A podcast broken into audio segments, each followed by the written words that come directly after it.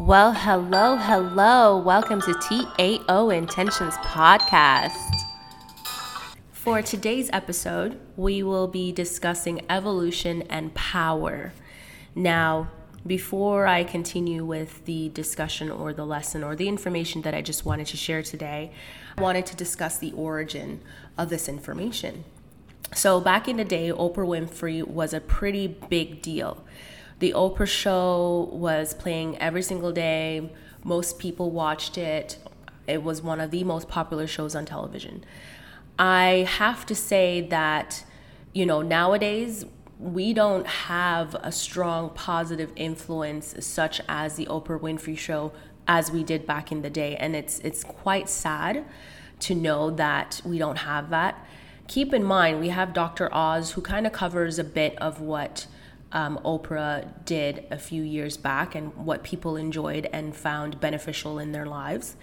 Um, right now, we have The Ellen Show, which I tried watching a few times, and honestly, it just didn't provide me with any information or anything that I could walk away f- way with and say that I've learned something today. I was completely bored watching Ellen, but she's very popular and everyone seems to love her. So, this book that I'm going to discuss, the chapter is Evolution. Now, I read this book years ago when Oprah had brought this gentleman on her show.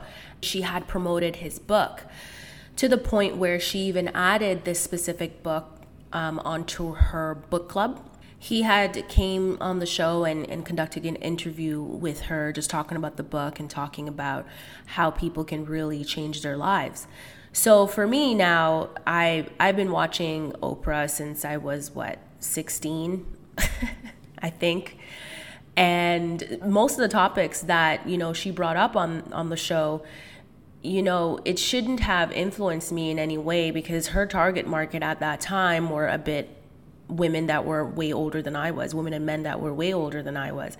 But I did find that some of the things that she was sharing, you know, it was truly life changing for example, she had a specific episode where, you know, she kind of helped a lot of men and women who are struggling with weight loss and just kind of talked about these sorts of things and being herself on the show. And you saw her weight gain go up and down, up and down. And there was one specific episode where she had talked about how people who are working on losing weight, people who are, you know, genuinely working on their self esteem and building their confidence, that they should just avoid looking at um, scales where you you check your weight.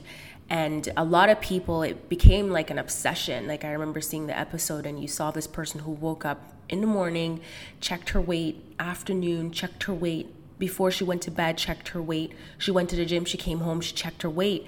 And so oprah at the time were just uh, explaining that you know it's kind of unhealthy and it's not actually building your self-esteem to do that so she's like why don't we just focus on the journey and she said, you know, get rid of the weights. Don't look, don't go and check your weight. Just go to the gym, do healthy lifestyles, go for a hike, eat healthy, and just focus on that before looking at the weight. Eventually, you can look at it one day, but it should not be the first thing that you do.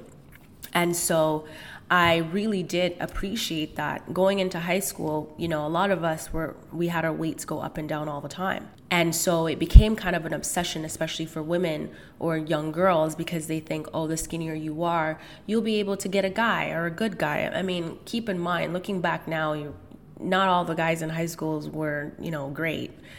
It wasn't something to, to fight for in that sense. So a lot of girls just felt that they needed to do the most and a lot of eating disorders started around that time. So with with you know with Oprah sharing that, I found myself going. I didn't need to lose weight. Don't get me wrong. I wasn't trying to. I wasn't even going to the gym at that time. I am. I, I, I was who I was. There was really nothing I can do about it. And again, I wasn't really trying to pick up anybody at at my high school I mean, it's high school. You can't really build a life on that. Um, or a man you find, a man that you find in high school that you've worked so hard to impress in high school. I mean, good luck to everyone who has actually walked out of high school and still kept the, their high school sweetheart and you know they got married and have kids and they're now living happily ever after unfortunately that wasn't really my purpose or my goal i was not trying to find the love of my life in high school and i really wasn't trying to pick up any of the boys there either and so i decided to take her her advice and just not bother to look at the scale and not feed into that low self esteem that seems to be promoted. Um, I want to say during that time, but I'm going to say that it has just been promoted throughout our entire lifetime, especially as women. It's almost like nothing's ever good enough. If we're too fat, nobody's gonna want us. If we're too skinny, nobody's gonna want us. It's like, okay, now that pressure is not helping. Um, if a guy loves you, he loves you. If he doesn't, too bad, move on. Um, so I decided to just not use the the scale, and I was much happier. Some people would ask me, "Oh, what's your weight? Like you look like you're losing weight." I actually couldn't answer that question at all. So um, to this day, I still don't own a scale. And I think years back when um, an accountability partner and I, I think this person just kind of made me their accountability partner. We weren't really on the sh- same page when it came to working out in any way. I just kind of do things on my own. I make my own schedules. I do whatever I, I need to.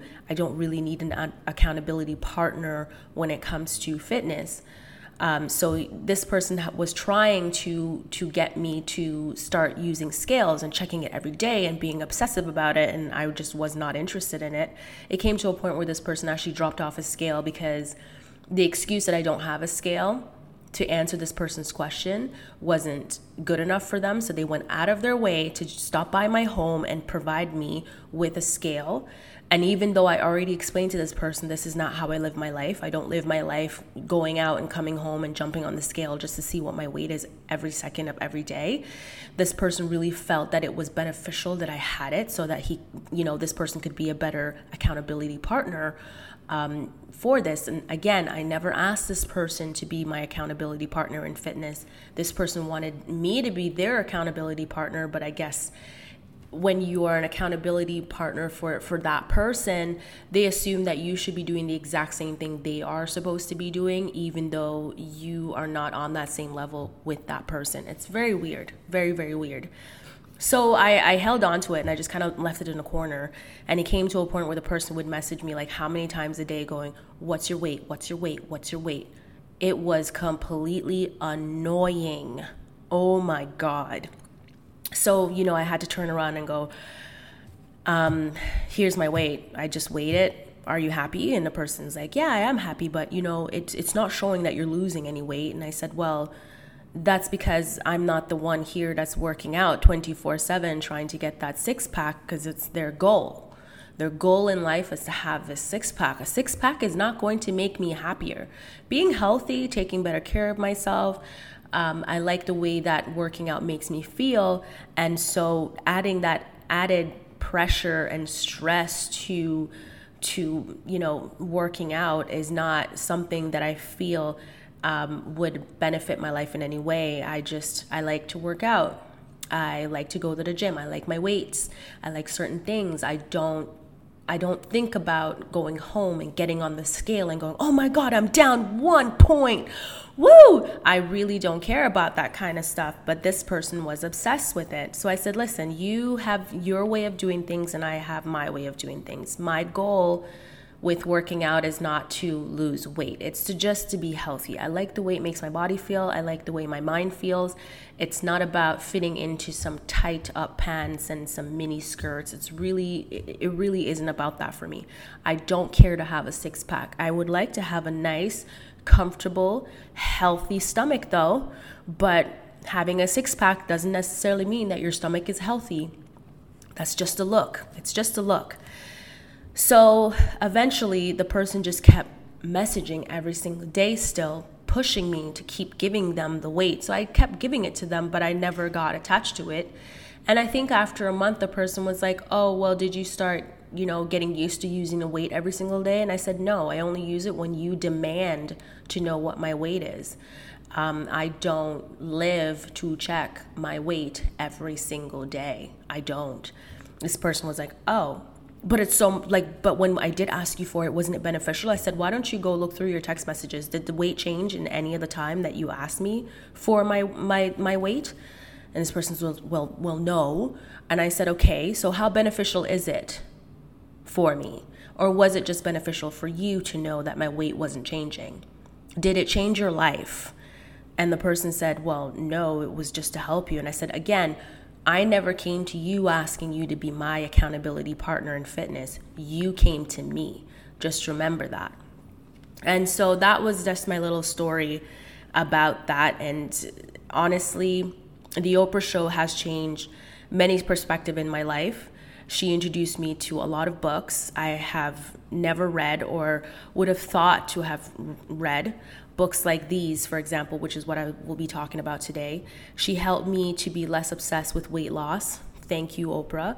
One of the things she taught me on one of her episode again was to, you know, stop checking your weight all the time. And I know I'm repeating this, but I really want you to understand like if this is something that you want to do, you want to live a healthier lifestyle, don't do it. Honestly, don't put that added pressure or stress on yourself just let it go. Just give up the weight checking every day. It's it's really it's it's not healthy for your your self-esteem. It really isn't. I felt that the oprah show helped a lot of people find their self-esteem and worth. It helped them to be more self-aware and they had more abstract thinking in all areas of their lives. You really she really made me focus on finding myself so, reading the first chapter of this specific book in my early 20s was a mind blowing experience. I couldn't get past the first chapter because it made me think, analyze myself, and started assessing areas of my life uh, that the author wrote about. So now I'm going to get into this topic. So I really hope that it, it does for you what it did for me. And let's now get into evolution and power. So let's get into the actual book itself. The book is called Seat of the Soul by Gary Zukav. Again, I learned about this book through the Oprah show. She also had it on her her book club as well. In his chapter Evolution, which is the first chapter, he goes into de- the definition of evolution. He begins by discussing environments he explains that an organism that is most able to ensure its own survival, most able to serve its self preservation, is the most evolved according to the definition. He felt that this definition was inadequate.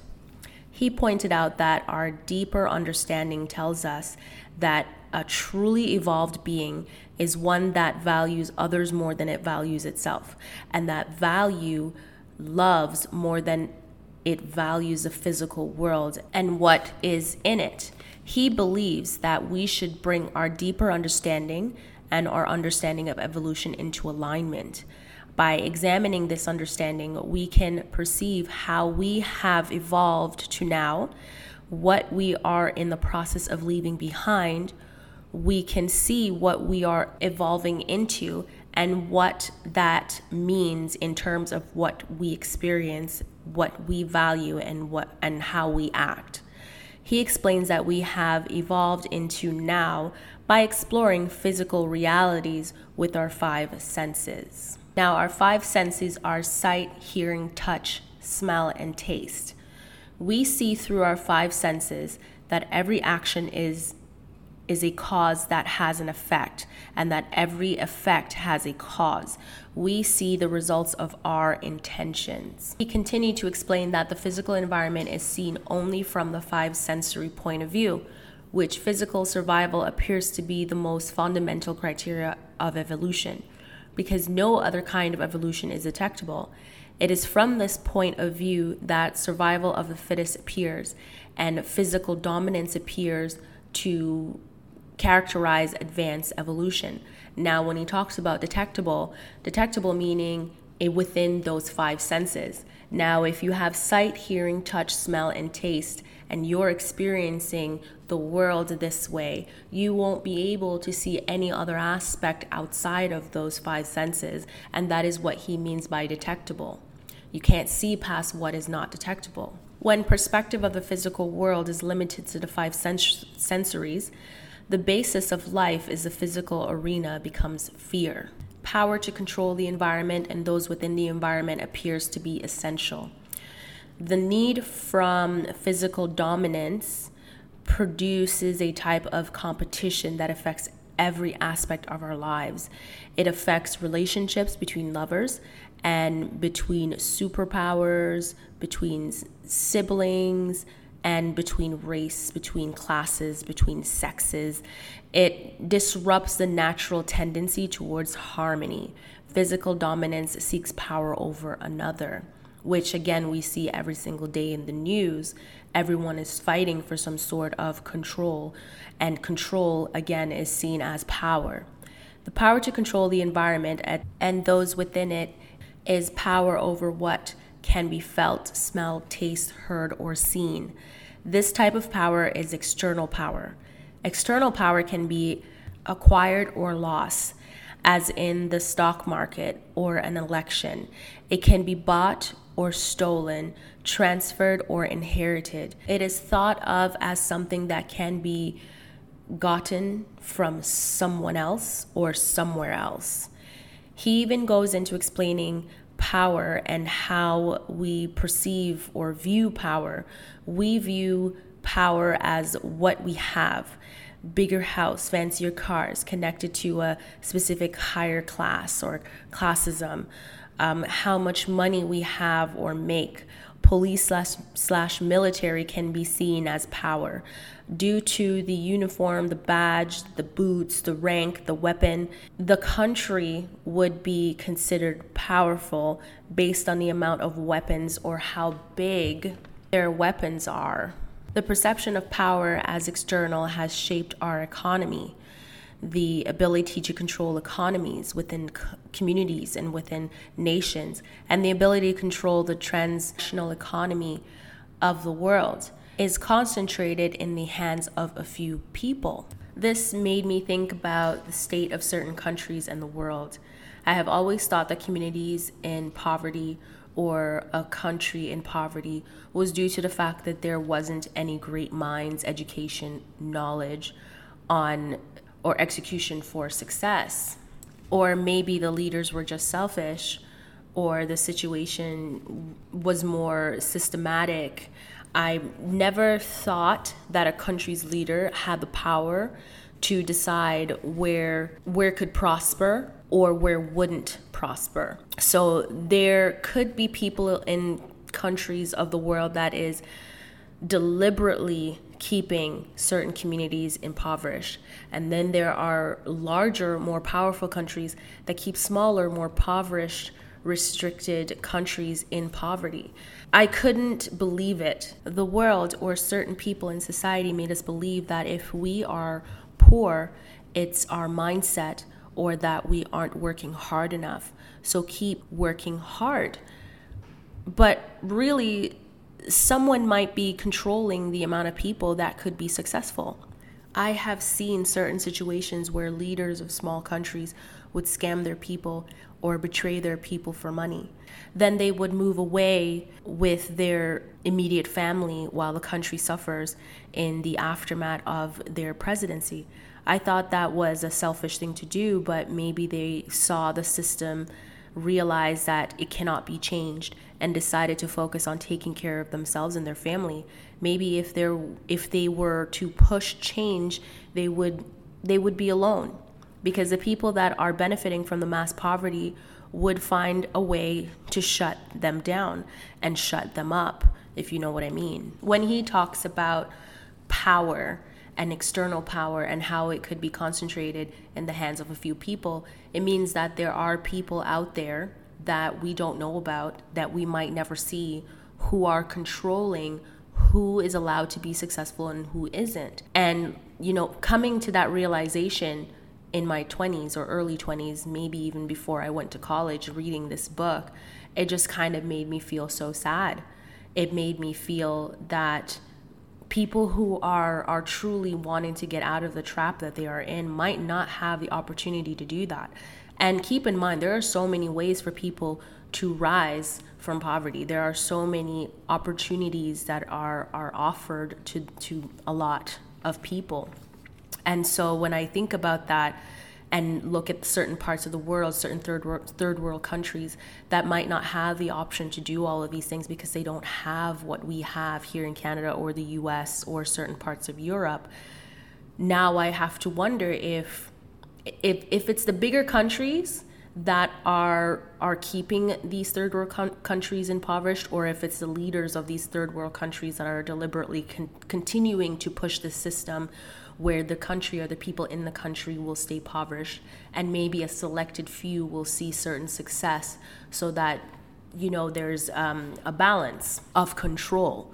Um, i'm not really sure but I've never lived in any of these third world countries and really dissected what is going on in their government and what's coming down and what you know who are the people that are are being more successful and who are the people that aren't able to succeed or able to rise in any way. So I wouldn't be able to give much of an opinion on that specific category, but it really does make me think that either the bigger countries are bullying the smaller countries and making sure that they stay impoverished, or it's the leaders of those countries that are deliberately trying to make sure that their country does not rise and the people in their country does not rise as well.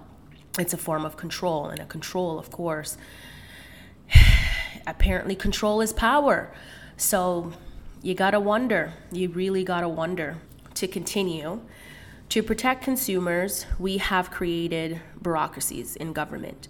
To protect workers from those people, we have created unions.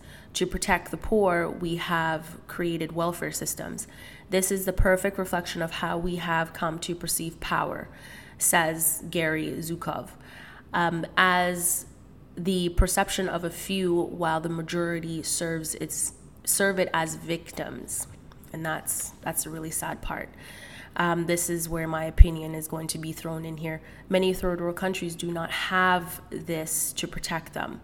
As for unions it's questionable. A friend told me that they paid $5000 a year in union fees to be a part of the union wherever they worked. Can't really tell you where. I can't say I feel very good about that, but most people consider it fair. Now, back to that point with third world countries, they don't have some of these these protection. I mean, union for certain people in third world countries, they can't do that most of the times they're working themselves to the bone just to feed their family. They don't have union costs. They get paid a bare minimum, which is nothing. You have certain large corporations in the world who goes to certain third world countries and pay them peanuts, literally peanuts. Um, to make their favorite shoes or your favorite clothes that people wear, and they spend how much money here to purchase to fit into that specific tax bracket or a brand. Um, so some of these people really have no choice but to work 16 hour days just to make the peanuts to bring home to their family. And even though they're making these peanuts, the peanuts aren't enough. So everyone in the household needs to get a job at this point to try to to help each other survive. And so in fairness, there is no fairness. And you know, unions or welfare systems, um, bureaucracies in, in, government who are fighting for social, certain social causes, like we have that here in Canada, they have it in the United States, they have it in certain countries in Europe and other places in the world, such as Australia and places like that. But they don't really have these types of services available to the people in certain third world countries. And so I guess that's why certain countries are considered to be powerful, and while other countries aren't powerful, a lot of people in other countries, third world countries, aren't able to step up and to fight because the system makes sure to keep them at the very bottom to make sure that they serve as a victim always. Continue. Money is a symbol of external power. Those who have the most money have the most ability to control their environment and those within it while those who have the least money have the least ability to control their environment and those within it. Money is acquired, lost, stolen, inherited, and fought for. Education, social status, fame, and things that are owned. if we derive a sense of increased security from them, they are symbol of external power. Any, anything we fear to lose a home, a car, an attractive body, an angle mind it is a deep belief in a symbol of external power. What we fear is an increase in our vulnerability. In regards to power, those at the top appear to be the most powerful and therefore to be the most valuable and the least vulnerable. Those at the bottom appear to be the least powerful and therefore to be the least valuable and the most vulnerable. I like how he uses the word appear, which means the perception of the surface outside looking in. I agree that they appear to be the most powerful, the most valuable, only in a sense of leadership, the face of authority, but they can easily be replaced. The least vulnerable is what I disagree with. People at the top have a lot more to lose. Their allies are few and they are only loyal when you are doing great but would distance themselves from you when you are in trouble. The fear of losing it all is heightened. No one will sacrifice their luxury for you, their advantages, connection, money, or family. They blow where the wind blows, as so do fickle people. For example of this, I would say, you know, the royal family or the Pope. Um, they are powerful in a sense that they have authority and they are considered to be leaders. And so they can easily be replaced. Maybe not the royal family, you have to literally wait till someone dies before another person can move up. But in a sense of the Pope, I mean, how many have they gone through in such a short period of time? And the same reception is given to each and every one of the people who are replaced as Pope so, in that sense, I, I do feel that they are more vulnerable, in my opinion, uh, because again, they're the fall is is harder, the fall is longer, and they can end up with nothing. As for the most valuable, again, if they're so easily replaced, are they that valuable?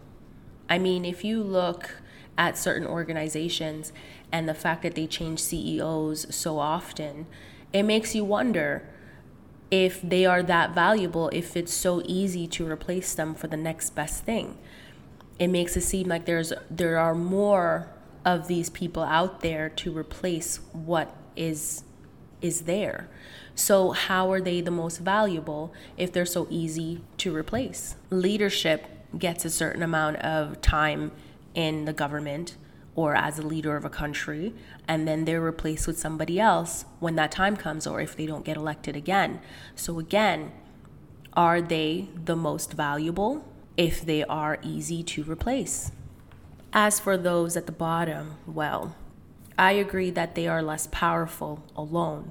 In a group, a mass group, by many, they aren't powerless, they are powerful. They are considered the least valuable. I disagree. The people at the top make money and are relevant because the mass at the bottom gives them that authority. We like seeing them rich. Our economy would not function without hardworking people. Hardworking people vote in our elections. The form, they form social causes that would implement change. They need people at the bottom more than there is a need for those at the top. You can't replace hardworking people. Our society needs more of them to function. As an entrepreneur, how frustrating is it to hire a lazy person? They talked a big game in the interview, but performance, geez, kill you softly. Kill you softly with the level of performance that they provide in organizations after such a big game that they talked in the interview. I feel the most vulnerable is somewhat inaccurate.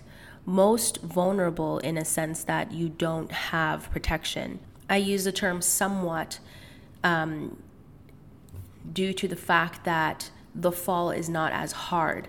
If someone at the bottom loses what they have, there are opportunities to rise again with someone from the top, it's harder. You really have to prove your value to be given a chance again. Prove innocent if falsely accused. So if the person at the bottom strike, business shut down, everything shut stops working. And so who who is the most vulnerable here? At this point, if the business is shut down and it can't work and they're not functioning, it means they're not making any money. It means that they're losing money. And so who really has the most power? Now let's continue. The competition for external power results in conflict, conflict violence specifically, and wars. Conflicts can range from capitalism versus communism, religions, geographic, family, and marital. Our deeper understanding leads us to another kind of power, a power that loves life in every form that it appears, a power that does not judge what is encountered, a power that perceives mindfulness and purpose in the smallest detail upon the earth. This is authentic power. When we align our thoughts, emotions, and actions with the highest part of ourselves, we are filled with the enthusiasm, purpose, and meaning. Life is rich and full. We have no thoughts of bitterness. We have no memory of fear. We're joyous and intimately engaged with our world. This is the experience of an authentic power. Authentic power is what I strive for in my life. I have seen what external power has done to the world and humanity. It is not something we should aspire to become. I can't say that I know what my purpose is, but I know my strengths, weakness, and ability, skill set, and gifts but I can't say that I know my purpose or what it is. I have asked a lot of people what their purpose was, and they didn't know. So I wonder is purpose a fool's errand? Another vague notion that was created as a means to control the population?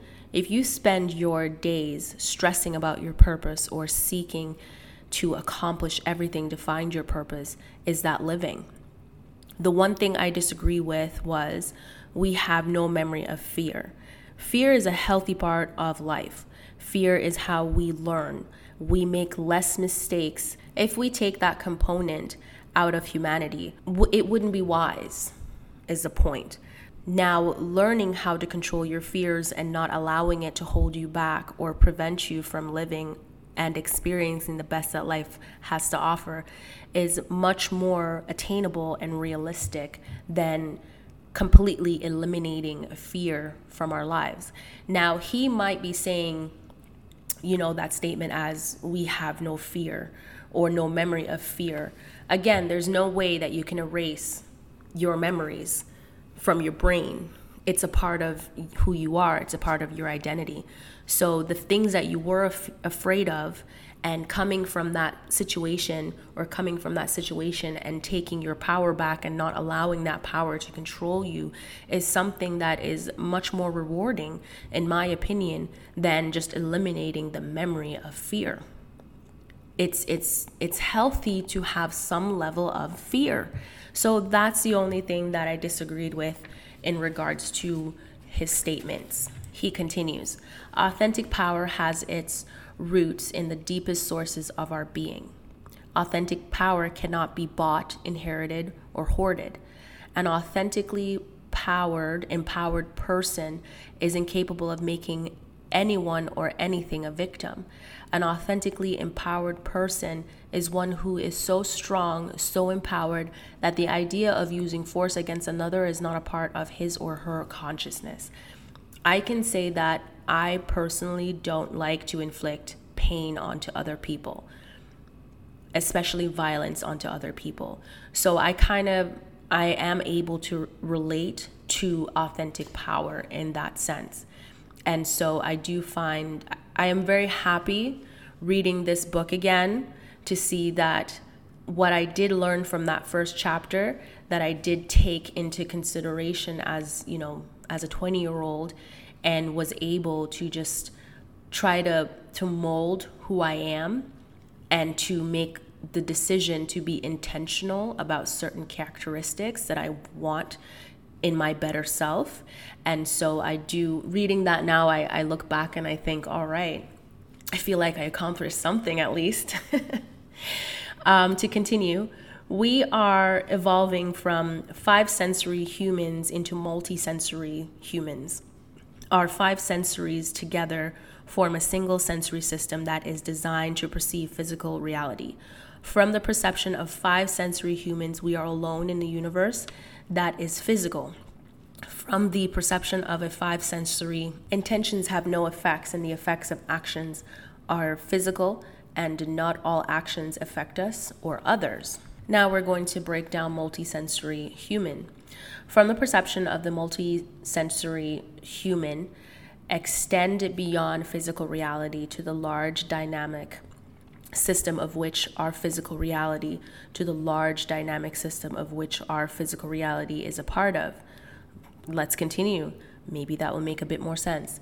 The multisensory human is able to perceive and to appreciate the role that our physical reality plays in a larger picture of evolution and the dynamics by which our physical reality is created and sustained. From the perception of the multisensory human, the physical world is a learning environment that is created jointly by the souls that share it, and everything that occurs within it serves their learning. This I actually agree with. From the perception of the multisensory human, the intention behind an action determines its effect. Every intentions affect both us and others, and the effects of intentions extended from beyond the physical world. This I 100% agree with. And maybe that means that I'm a multisensory human. And in that case, I am very proud to say that I'm a multisensory human. I do strongly believe that every cause has an effect and every effect has a cause. And in that sense, I dedicated years of my life learning how to be more intentional with everything that I do and trying to better myself and choosing to be a better person. I want to grow into becoming a better person, and that that means that I'm learning from my environment and I'm learning from the interactions that I have with people. Now, I have met certain members or certain people who who live off chaos. They're intentional with their actions in a sense that they know that they're causing a disruption in your life and other people's lives, but they do take pleasure from it. And they're very intentional about creating that chaos. And now, when it's time for them to be called out, of course, they're the type of people that play victim and say, oh, that was unintentional. That unintentional excuse does not fly with me anymore. You are allowed to use that once in my life. Once. When you do something that clearly hurts me, or you're doing something to cause disruption or chaos or negativity or violence or anything that is negative in my life, and I confront you about it, and you tell me that, oh, it was intentional, I will give you that pass once. If I find that you're doing it multiple times, and you're still screaming. It's unintentional. It's unintentional. I would never do that. I love you. You're you're someone that i value in my life. I'm sorry. I will never allow you back into my life if you cannot learn from your in your so-called unintentional actions because every cause is an effect. I have met people who would do stuff and they didn't anticipate the reaction that they got and so they start playing victim and crying and going, oh my God, I can't believe you did that to me. But at the end of the day, you did something to encourage the reaction you got, and now you want to cry about being a victim after what you put yourself through. Those are the types of people that I cannot stand as well. And I've had to cut out a lot of these fickle people from my life. And so if anyone comes to you and says, Oh, I unintentionally did this, I didn't mean to do it, but you notice that they're doing it over and over and over again, it's time for you to get a new friend, get a new boyfriend. It's time for you to maybe even consider getting another husband because this is not working. No one should contribute that much chaos in another person's life and say that it's unintentional because it is intentional if you continue to do it over and over and over again. He continues, Your personality is that part of you that you were born with. It lives within you and will die within time. To be a human and to have a personality are the same things. Your personality, like your body, is the vehicle of your evolution. The decisions that you make and the actions that you take upon the earth are the means by which you evolve. At each moment, you choose the intentions that will shape your experience and those things upon which you will focus your attention. These choices affect your evolution or evolutionary process. This is so for each person. If you choose unconsciously, you evolve unconsciously. If you choose consciously, you evolve consciously. And that right there is what I mean by intentional. Choosing to be intentional means that you will evolve intentionally. Now, if you're just going through life and you're winging it and you're just hoping that everything's going to work out at the end of the day, then whatever you get out of life is what you gave. If you're not intentional about the things that you're doing in your life, then guess what? You'll just end up nowhere. He continues The fearful and violent emotions that we have come to, charact- to characterize human existence can be experienced only by the personality. Only the personality can feel anger, fear, hatred, vengeance, sorrow, shame, regret, indifference, frustration, and loneliness. Only the personality can judge, manipulate, and exploit. Only the personality can judge, manipulate, and exploit. I just want people to understand that. Only the personality can pursue external power. The personality can also be loving, compassionate, and wise in its relations with others, but love, compassion, and wisdom do not come from the personality, they are experiences of the soul. Your soul is a part of you that is immortal. Every person has a soul, but a personality that is limited in its perception of the five senses is not aware of its soul, therefore, cannot recognize the influence of its soul. As a personality becomes multisensory, its intuition, its hunches, and sublime feelings become important to it. It senses things about itself other people, and the situation in which it finds itself. It comes to recognize intuition and to respond to them rather than to the action and the words that it encounters. I guess in that situation, you know how the saying is does the words match up with the action or does the action match up with the words? And can you believe them? Now, that intuition part of you should be able to help you to, to, to dissect and decipher if this person that you are encountering or actions and their words can you trust it? Can you believe them? So i guess this is where he's talking about um, where that component of intuition comes from. He also continues it can recognize for example a warm heart beneath a harsh and angry manner and a cold heart beneath a polished and pleasing words. And we've met those types of people. I have addressed um, th- this topic in Fickle People podcast episode that had just passed. And so we did talk about fickle people. And so you can definitely go back and listen to that podcast episode. And this segment here that I just mentioned, based on what he has wrote about, is exactly what I mean by fickle people and how you have to learn how to handle them when they do come your way. If you don't have any experience on how to to deal with uh, fickle people when they come around, then you're just going to keep making the same mistakes over and over and over again and always getting your heart broken because you, you did not develop that intuition part of your soul or personality that could help you to distinguish if this person is here for you or if this person is here for something else that has nothing to do with you. He continues When a multisensory personality looks inside itself, it finds a multitude of different currents. Through experience, it learns to distinguish between those currents and to identify the emotional, psychological, and physical aspect, effects of each. It learns, for example, which current produces anger, divisive thoughts, or destructive actions, and which current produces love, healing thoughts, and constructive actions. In time, it learns to value and to identify with those currents that generate creativity, healing, love, and to challenge and release those currents that create negativity, dishonor, and violence. Again, all of this means being intentional. He continues Your soul is a positive, purposeful force at the core of your being.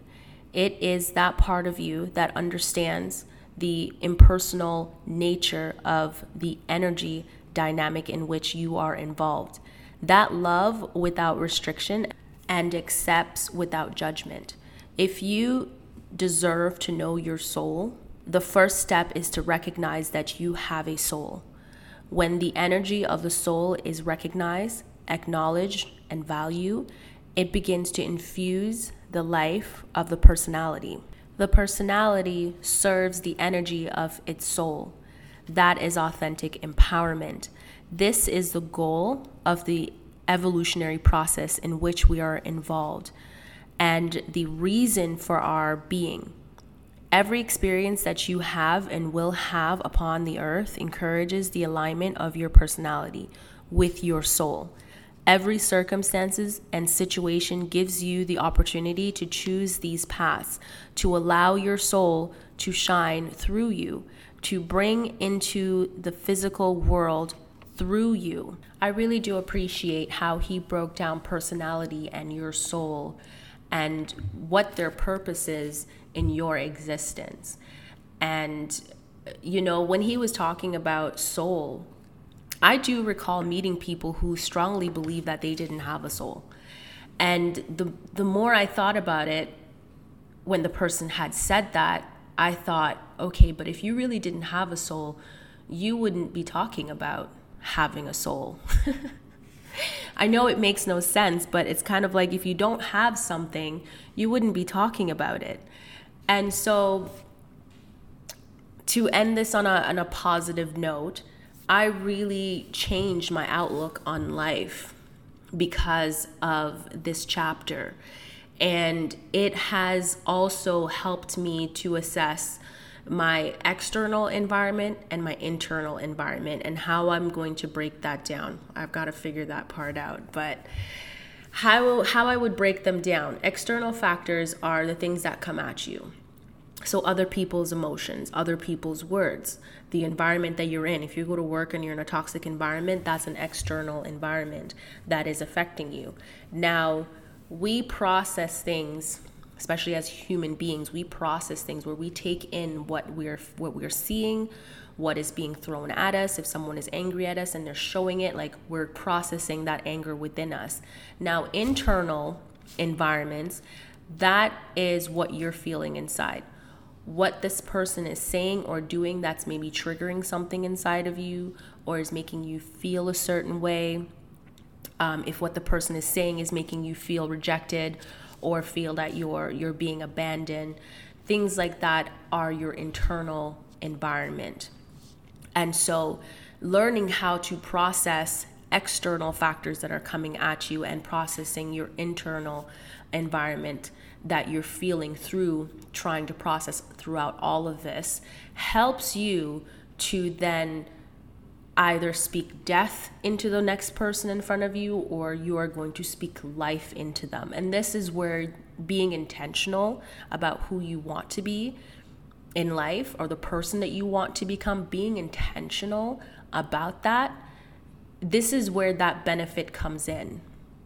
So being able to say this person is angry at me, but you're also feeling that they feel rejected by your actions or they feel that you've abandoned them when they needed you the most. And it starts to make you feel that you're a bad person. You can now take in the emotion that you're feeling internally and then now turn around and express yourself in a way that would either encourage positivity or negativity, but you can choose the person that you want to become.